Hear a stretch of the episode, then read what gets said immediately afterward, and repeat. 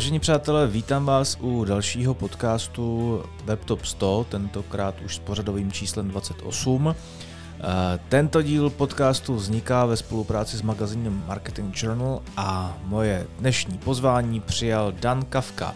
Ahoj Dane. Ahoj. A vám, kteří se ve světě digitálního marketingu už nějaký pátek pohybujete, jeho jméno určitě eh, nebude neznámý.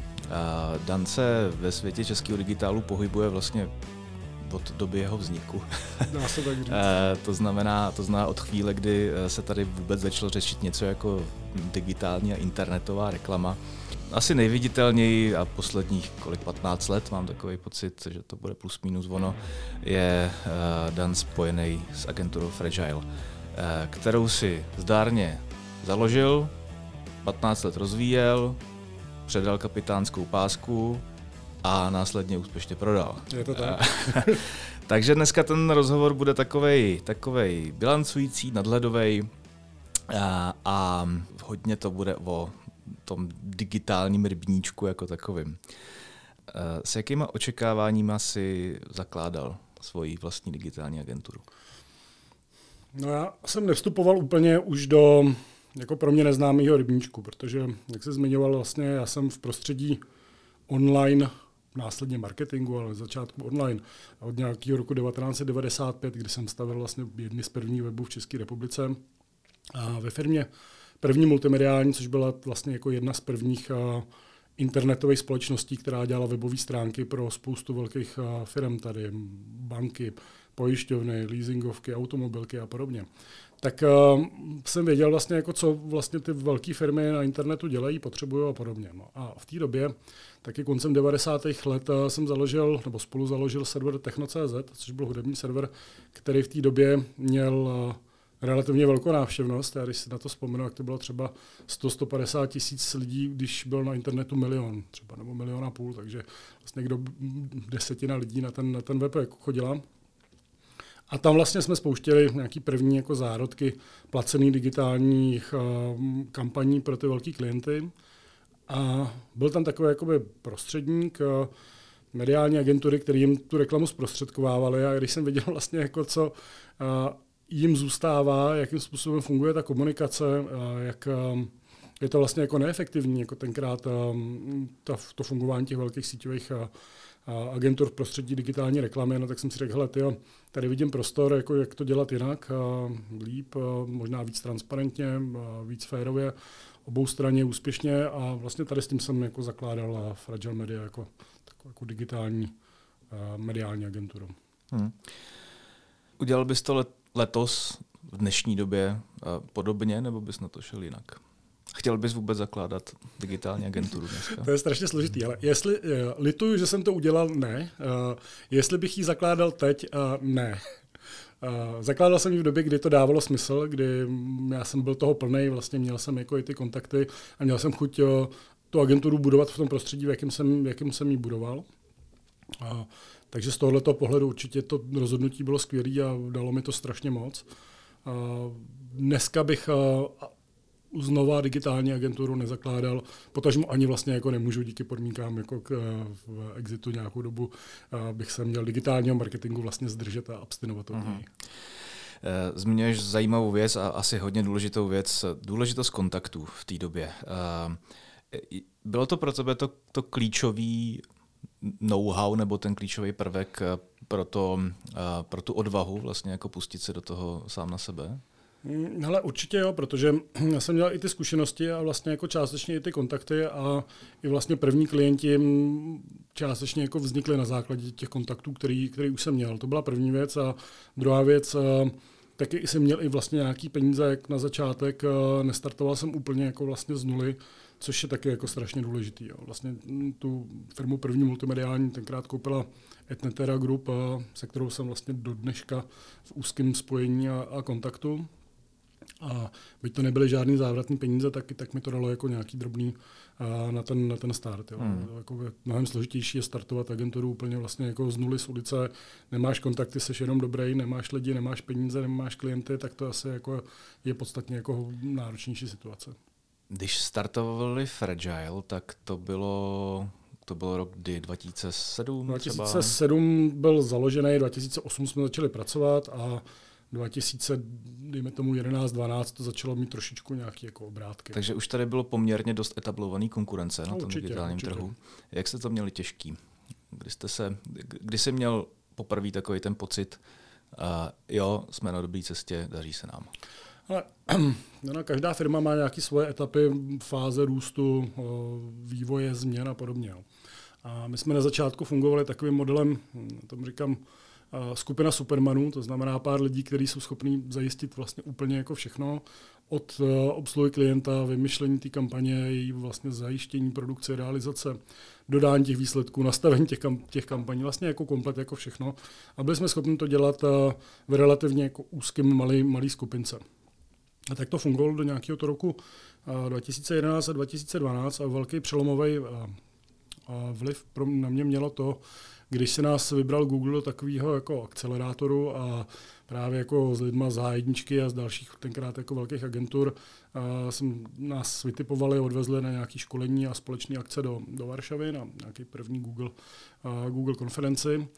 A mě to hrozně moc jako otevřelo oči. No. A ve chvíli začal jsem budovat vlastně jako nějaké oddělení performance marketingu, protože předtím jsme dělali mnohem víc brandové věci a nákup médií a podobně.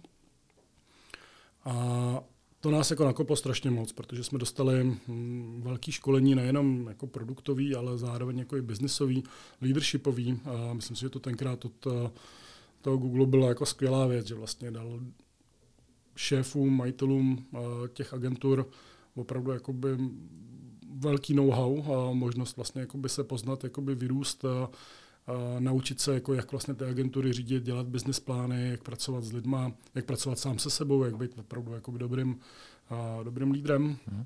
A to mě nakoplo strašně moc. A zároveň tenkrát mě nakoplo i to, když lidi, ta firma tenkrát měla 10 lidí, 12 lidí, něco takového. Takový ten do 15 lidí si myslím, jako, že je možný každou firmu jako řídit modelem eh, jednoho člověka, který ví všechno, všechno rozhoduje a extrémně plochou vlastně nulovou řídící strukturu. A tenkrát vlastně jako by ty mý lidi mi řekli, hele, my vlastně jako nechc, chceme vlastně růst, jako nám to jako nevadí, že budeme jako větší a pojďme nabrat, jako vzít si té práce víc nabrat jako další lidi a podobně. Protože já jsem chvíli to měl tak, že jsem chtěl butikovou agenturu, právě 10 lidí, abych nemusel řešit žádný management věci, žádnou, žádnou strukturu, žádný takovýhle záležitosti a dělat tu práci, která mě naplňovala a sám jsem byl tím, který tu práci dělal. Kolik vás bylo, když to předával? Kolik vás je teďka teda? Teď je nás kolem 60. Když jsem agenturu předával, tak přes 40, 45, Aha. dejme tomu. Takže tam proběh poměrně jako velký růst nebo velká změna z té úvodní myšlenky mít jako butikovou agenturu do, do vlastně jako už jako středně velký až velký agentury.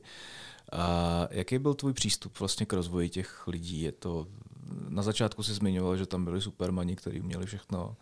A co byl ten moment, kdy jste si uvnitř té agentury uvědomili, že to tak ne, nemůže fungovat dlouhodobě a jak jste k tomu přistupovali dál? No bylo to přesně v té době, kdy se začal lámat chleba kolem těch 15 vlastně lidí, kde je potřeba vytvářet jako nějakou základní strukturu, takže začaly vznikat jakoby první tým lídři a podobně. Uh-huh.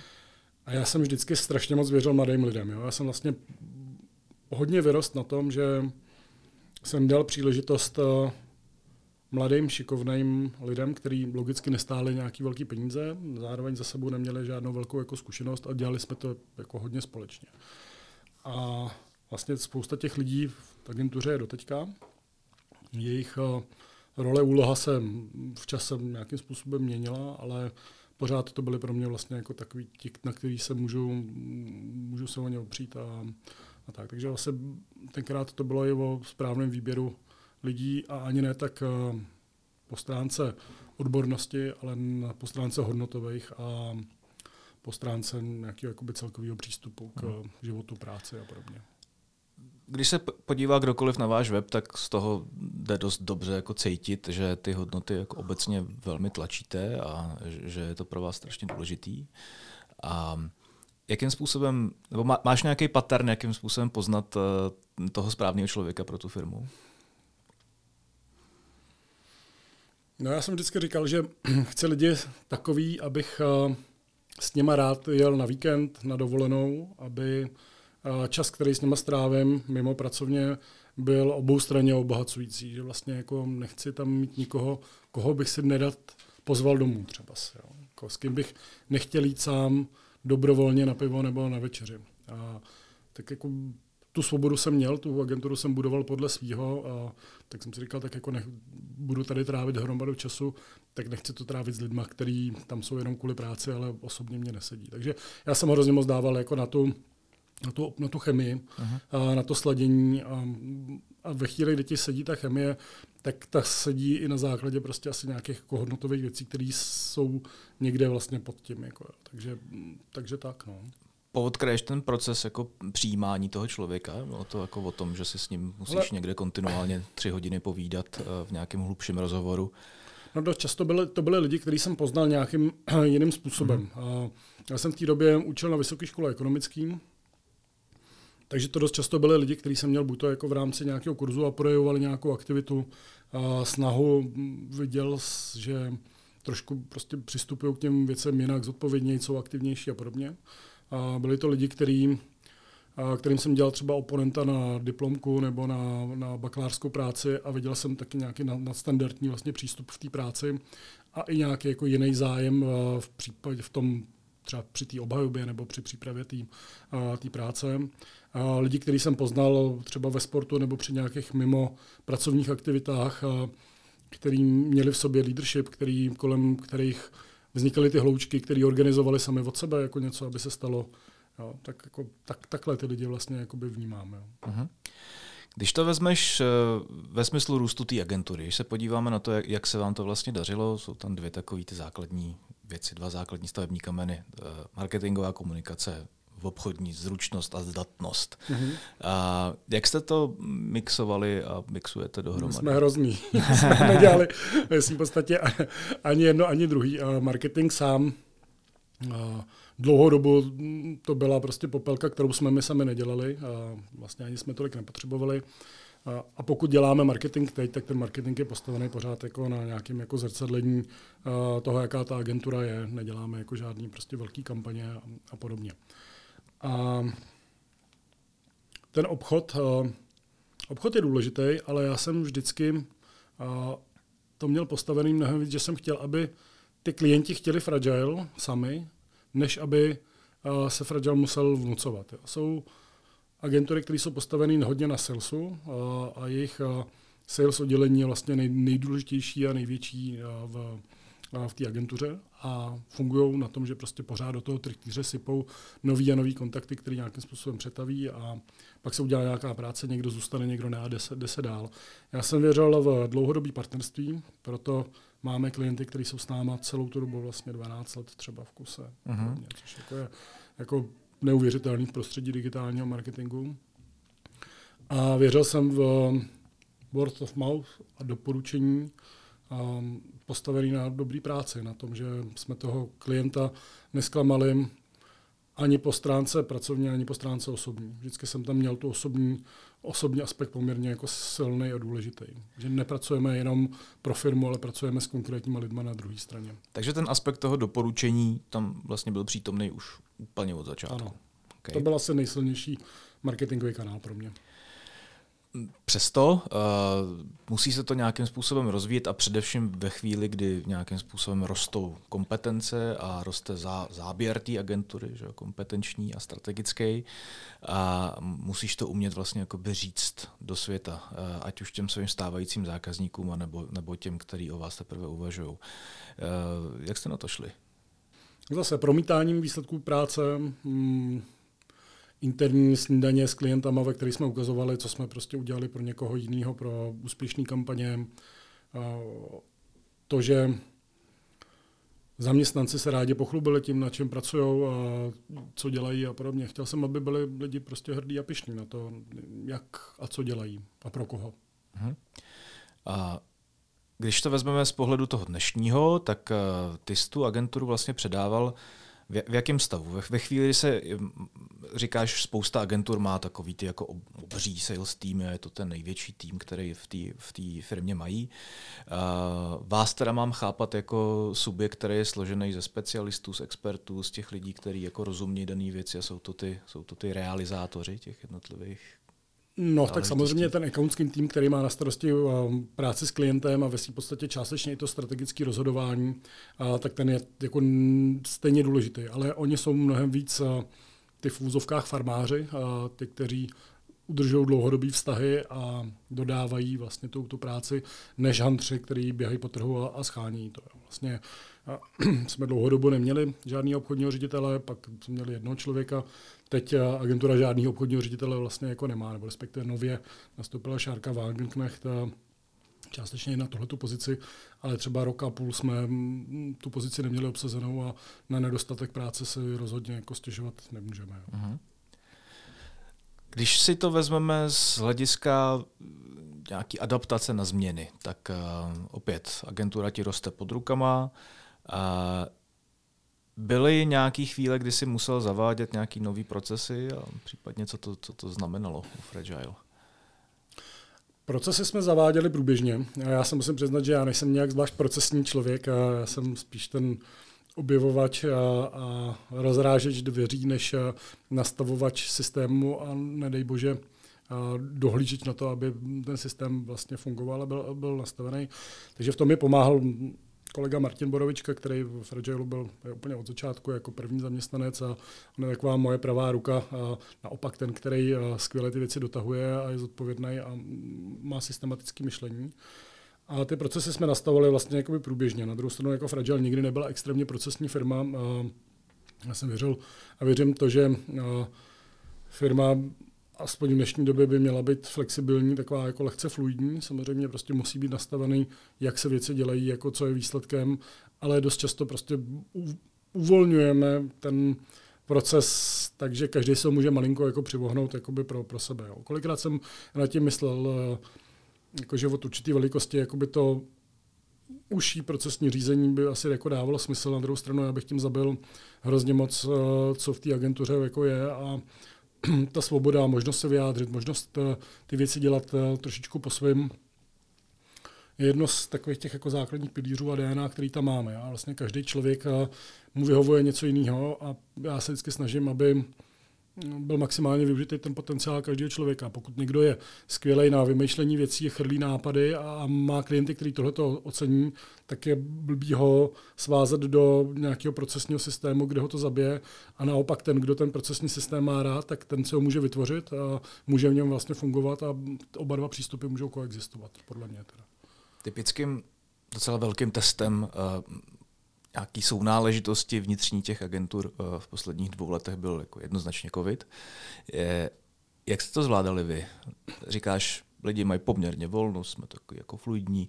Eh, znamená to, že eh, jste neměli žádný velký starosti s tím kočírovat ten poměrně velký celek 60 lidí, když byli asi zřejmě doma.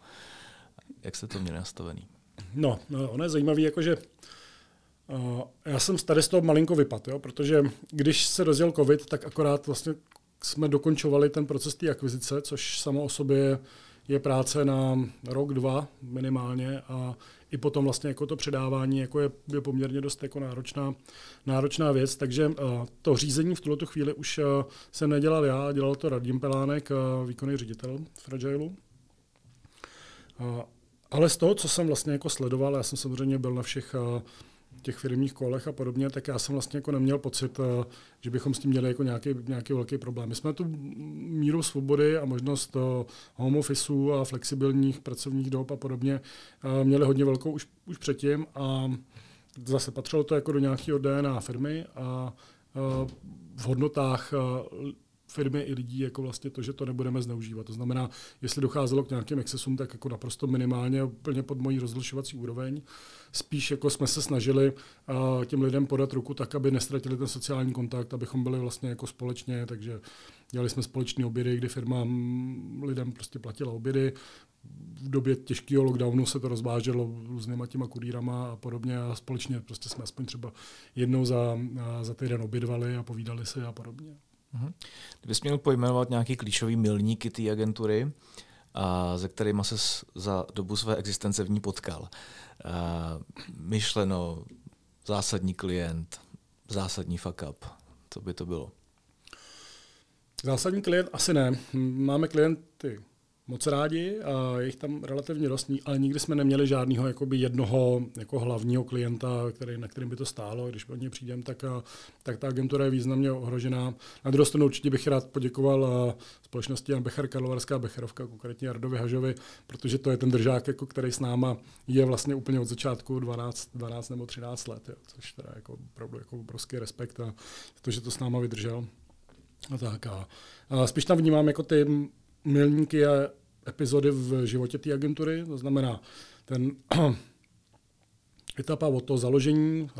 Jsme tady malí, šikovní, umíme vlastně jako všechno, díky tomu, že jsme jako takový jako distribuovaný, nemáme drahý kanceláře, jsme schopni to dělat jako vel za dobrých finančních podmínek, relativně levně a podobně. To je takový ten, jak ty malé agentury vlastně jako vznikají. Pak byl ten milník začátek spolupráce s Googlem, šlapání do performance kampaní, růst e-commerce klientů a podobně, růst agentury na nějakých 25 třeba 30 lidí.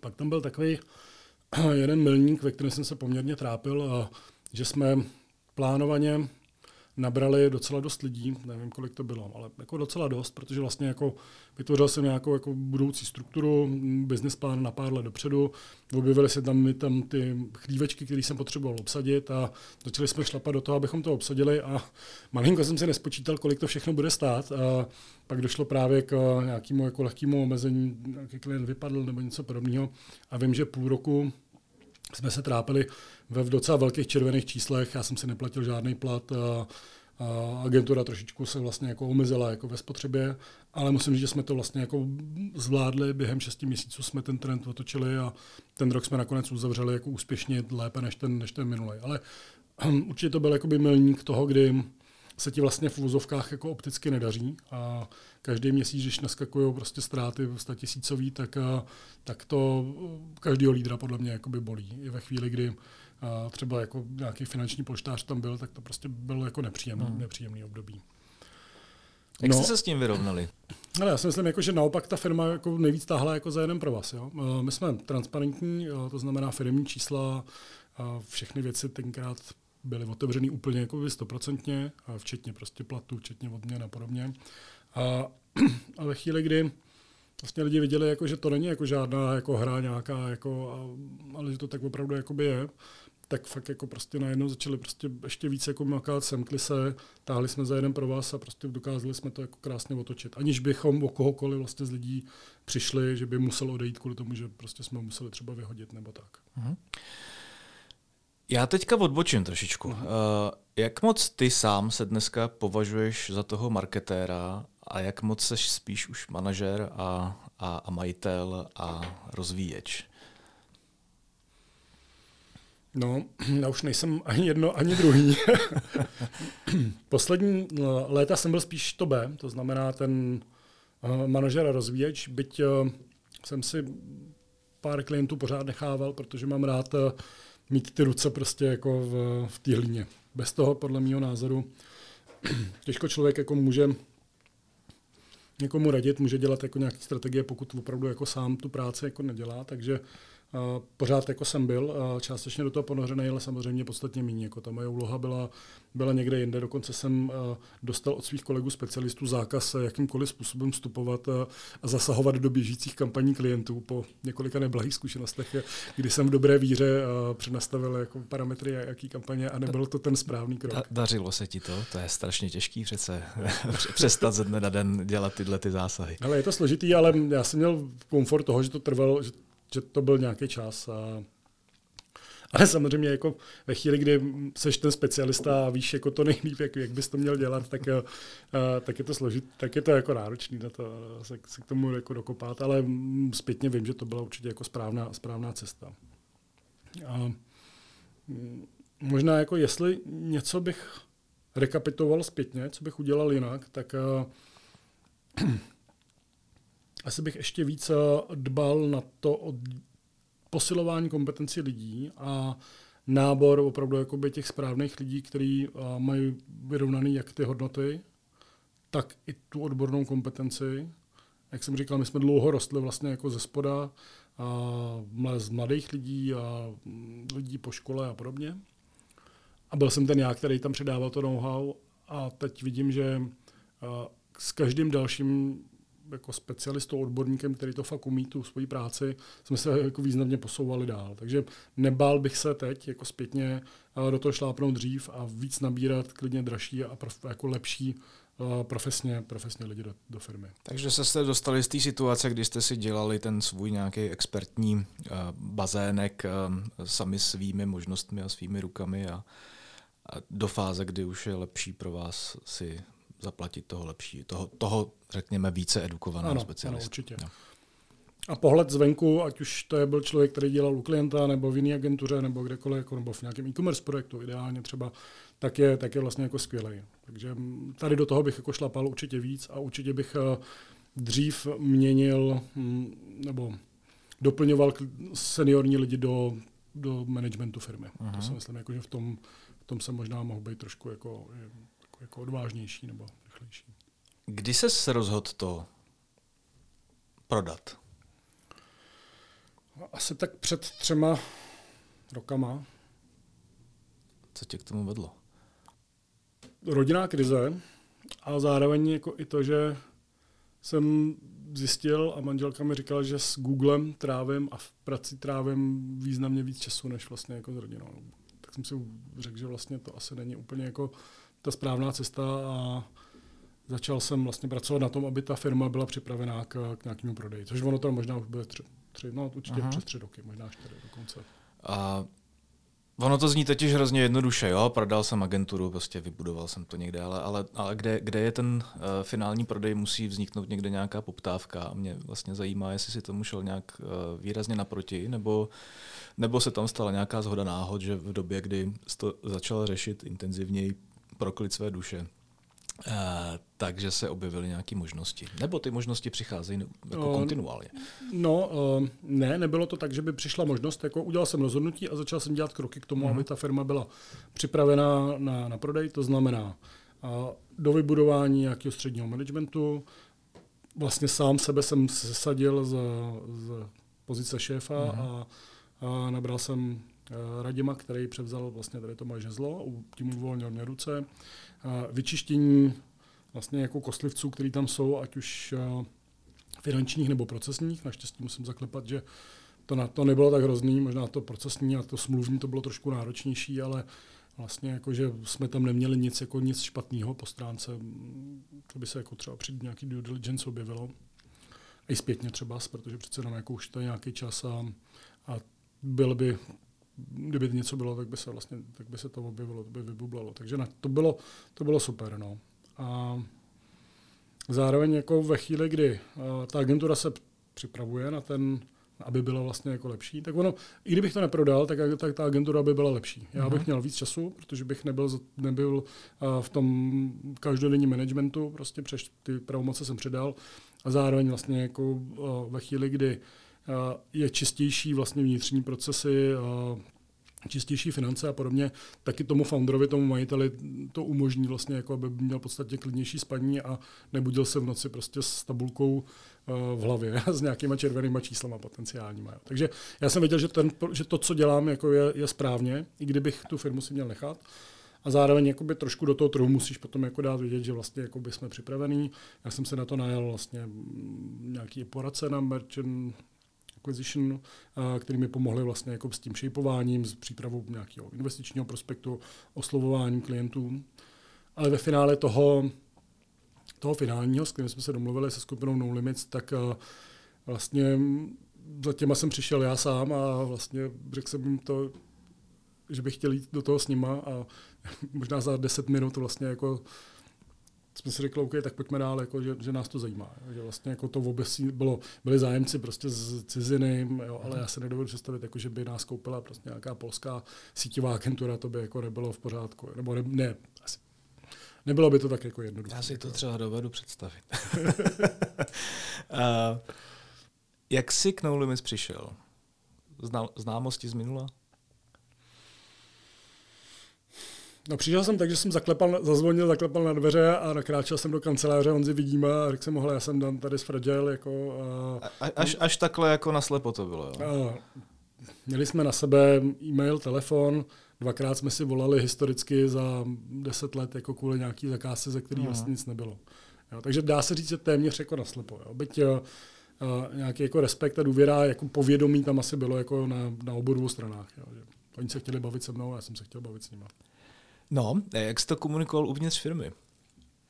Ale blbě. Vlastně jako ten prodej nemůžeš komunikovat hmm. vlastně, jako, protože za prvý jako máš NDAčka s těma potenciálníma zájemcema. A ty vlastně jako chceš, aby ten trh to tak jako trošku tušil, ale ne, aby to zase tak úplně jako věděl. A samozřejmě pro, pro všechny lidi je to dramatická jako změna, která vyvolává spoustu otázek, pochybností o, o tom rozhodnutí existenčních jako nějakých jako dohadů a podobně. Takže vlastně dokavať to není jako nějakým způsobem jako jistý a není to jistý vlastně teprve ve chvíli, kdy opravdu dojde k finálnímu podpisu, tak jako tak eh, do té firmy jsem to jako nepouštěl. Jako hmm. věděl to nějaký úplně jako nejužší, nejužší eh, lidi z managementu, který mi pomáhali vlastně to připravit. A když k tomu potom došlo finálně, tak ta reakce byla jaká? No, ta reakce není nikdy úplně jako super pozitivní. Na druhou stranu jako spí- u nás jako nebyl to a priori odmítnutí nebo nějaký hate nebo něco takového, byly nějaký trošičku slzičky, protože se mění vlastně jako ta situace, ten dan vlastně odchází jako a, a podobně. Ale takový to přijetí si myslím, jako, že bylo jako relativně dobrý, protože Ono taky ten proces jako je dlouhodobější a, a my máme obrovský komfort v tom, že pro nás se vlastně jako nic moc nezměnilo, a mimo toho, že máme trošku víc práce díky spolupráci s No Limits, ale zůstáváme pořád fragile, sedíme ve stejných kancelářích a, a nám v managementu se vlastně jako nic nemění, žádný nový procesy se nezměnily, nějaký jako super složitý reporting nebo něco takového. Vlastně jako oni nás kluci nechali dělat tu práci tak, jak ji děláme, a jenom to jako trošku víc se jako biznesově propojuje, což je jako skvělý, skvělý způsob, než tu firmu prostě během jednoho roku násilím prostě zakvírovat a přebrandovat a tak. Potřebuje tohleto nějaký, nějaký nový kompetence do, dovnitř té firmy, nějakého člověka, který má to propojování, ten proces toho propojování jako exkluzivně na starosti, nebo se to dá zvládnout s tím stávajícím týmem? No, ano, na druhou stranu ehm, ten člověk je spíš na straně No Limits, že tam je eh, Chief Digital Officer eh, Martin Čebesta, který má na starosti propojování. Oni těch aktivit mají víc, nejenom nás, tak propojování vlastně jako komunikace a spolupráce na, na, na úrovni té skupiny. Takže nemáme ho my, tady to člověka, má ho, má ho ta, ta, ta skupina nad náma. Uh-huh. Dobře. A co teďka Fragile čeká? Já doufám, že světlý zítřky. ne, a, ale z pohledu čísel, jako ta, ta akvizice je, je super. Jo? Prostě mm, myslím si, že ta firma jako významně vyrostla, co se týče lidí, co se týče kompetencí, co se týče klientů, a i obratově, i profitově. A minulý rok 21 zavíráme s obratem přes čtvrt miliardy. Jo, myslím si, že prostě výhledově ta ambice je opravdu být jako jedna z těch jako top tří digitálních agentur na českém trhu a myslím si, že ta agentura na to má. A neměla by na to, kdybych uh, tam byl já a byla ta firma běžela jako sama, sama o sobě. Jo, že vlastně ta strategické partnerství se silným partnerem, který mm, ovládá velkou část mediálního trhu, je velmi silný v, televizních, uh, v televizním nákupu a podobně, má silný klientský portfolio. Uh, si myslím, jako, že bylo jako velmi dobrý rozhodnutí na obě dvě strany, že to fakt jako funguje. Ty jsi teďka v roli uh, takového to obligátního strategického člověka, k, který uh, předtím tu firmu vlastnil, prodal a asi by bylo hloupý z ní odcházet okamžitě, uh, ale všichni víme, jak to je v těchto těch situacích. Vlastně si nepamatuju jakoukoliv akvizici, kde by ten původní majitel zůstával nějak jako extrémně dlouho. Um, předpokládám, že i u tebe to bude tak, že ta funkce je spíše čestná. A jak to plánuješ do budoucna? To si řekl hezky. Jsem emeritní strateg Radio Media. Uh, já tam já mám úvazek ještě na rok, do konce letošního roku. A potom uvidíme, jestli zůstanu, předpokládám, že zůstanu ve spolupráci vlastně jako s, se skupinou No Limits, se skupinou Etentera. Oba dva, obě dvě ty skupiny jako pro mě přinášejí super lidi, super příležitosti, zajímavé věci, takže já asi úplně jako nezmizím z toho prostředí, a, ale asi se pomalinku jako stáhnu úplně jako bez fragile a budu spíš na to koukat jako jo, trošičku jako by víc, víc ze zhora. No a ta moje úloha se je vlastně jakoby být garantem toho, toho předávání, držet vlastně, jakoby pomáhat držet ty hodnoty, být k dispozici tomu managementu, který tam teďka je, s nějakýma strategickými rozhodnutíma, konzultovat to, jak bych to viděl, ale už prostě ta moje role není rozhodně rozhodovací. Už jako dlu, rok, už rok a půl už vlastně nechodím na porady managementu, pokud si mě někdo jako nepřizve, že by chtěli slyšet můj názor. A neříkám, co by se mělo stát, jak by se to mělo stát a podobně. Možná blbej dotaz, ale, ale není ta tvoje role důležitá z hlediska nějakého taky, taky té role toho maskota prostě pro ty zaměstnance, jo, který, který tě tam potřebují vidět, aby jo. nestratili kontinuitu? Určitě, určitě. Já myslím, že to je vlastně ta asi nejdůležitější role toho odcházejícího vlastně jako vlastníka nebo lídra, Protože co je role lídra? Jako ono to tolik ani není o tom, jako aby dělal ten biznis a aby nastavoval ty procesy. A role lídra je to, aby věděl, kam ta firma má jít, aby měl tu vizi, tu vizi dokázal nějakým způsobem uh, zmotňovat a aby se obklopil těma správnýma lidma, kteří mu tady v tom pomůžou. To je, to je podle mě ta zásadní funkce vlastně jako toho zakladatele a následně jako lídra. Jo. Takže i to, co dělám teď, je nějaký takový jako logický pokračování jako toho, a že jsem pořád jako majákem nějakých jako těch uh, hodnot, jak by se to mělo dělat. Pořád uh, mám v hlavě 25 let jako zkušeností s digitálním marketingem a uh, kdykoliv je potřeba, tak, jako, tak dokážu vlastně pomoct, ať už jako drobnou radou, nebo vymyšlením prostě nějaký jako komplikovanější strategie, když je, když je to potřeba. Nebo jako garant naší soutěžní kategorie. Že? Rozhodně. A ty jsi vlastně jako říkal, že ta první myšlenka k prodeji agentury eh, se vyvrbila ve chvíli, kdy nastala nějaká osobně laděná krize. Což mě otáčí zpětně k otázce ohledně takového to life-work balancu. Já vím, že ty jsi poměrně aktivní člověk, jezdíš na motorce, cestuješ hodně. Jaký jsou ty věci, kterým se chceš jako věnovat dále? A jestli se chceš stát rentiérem, nebo jak to máš vlastně jako v plánu?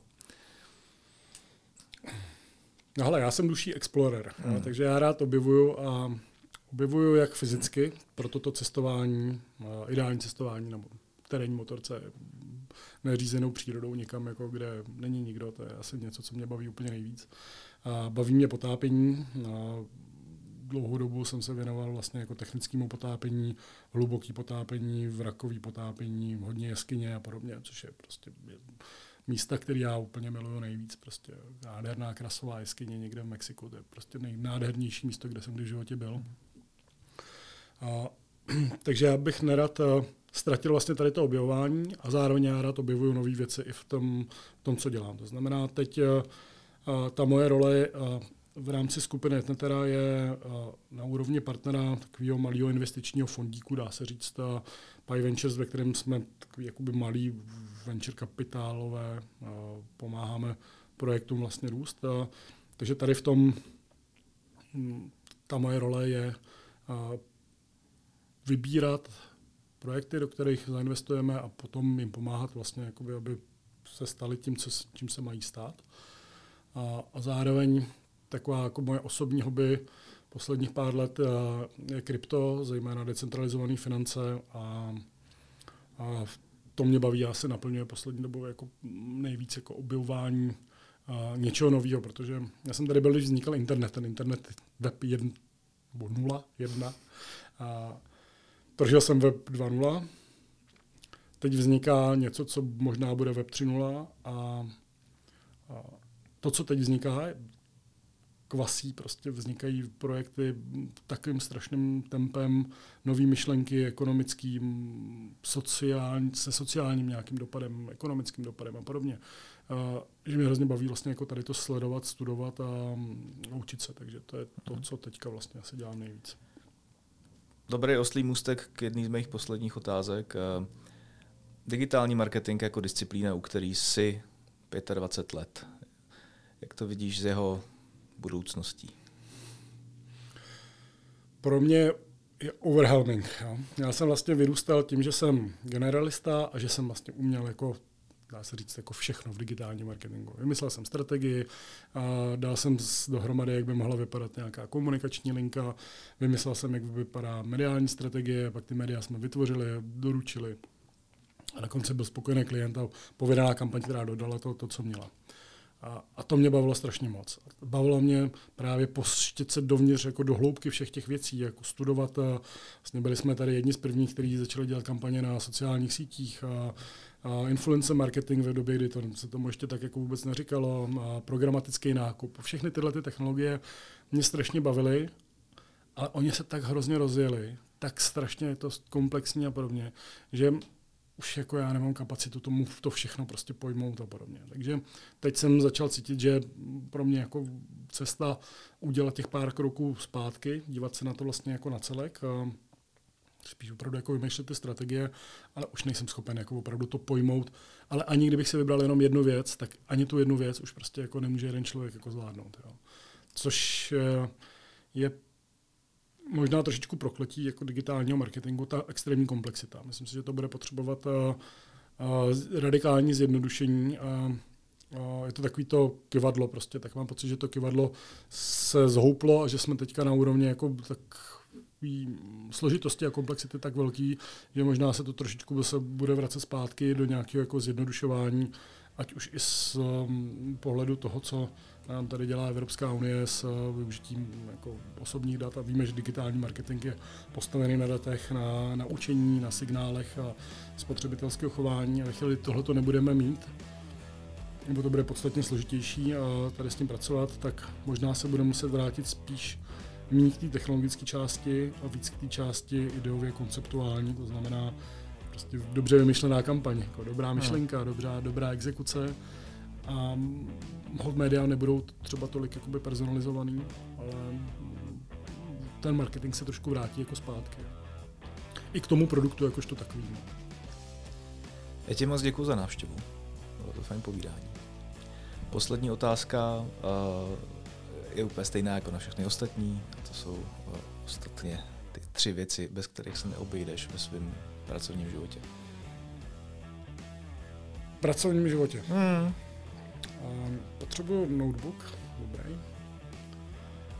Takže mám Maca, mám k tomu telefon, mám k tomu iPhone a potřebuju internet. A to je asi jako to, co je, s čím můžu pracovat vlastně kdykoliv. Myslím, že se stane to to pořád. A, dobře, děkuji za návštěvu. Já si myslím, že eh, jste dostali krásný náhled na eh, proces eh, fungování, mnohaletého fungování jedné digitální agentury. Berte to jako inspiraci do fungování vašich biznisů, vašich, ať už to jsou agentury nebo jakýkoliv jiný podniky. Já děkuji Danovi, že se s náma podělil o ty insighty z jeho vlastní praxe. Díky děkuji za možnost, že jsem tady mohl být. Bylo to super. Perfektní pokec. Děkuji. Měj se krásně. Čau.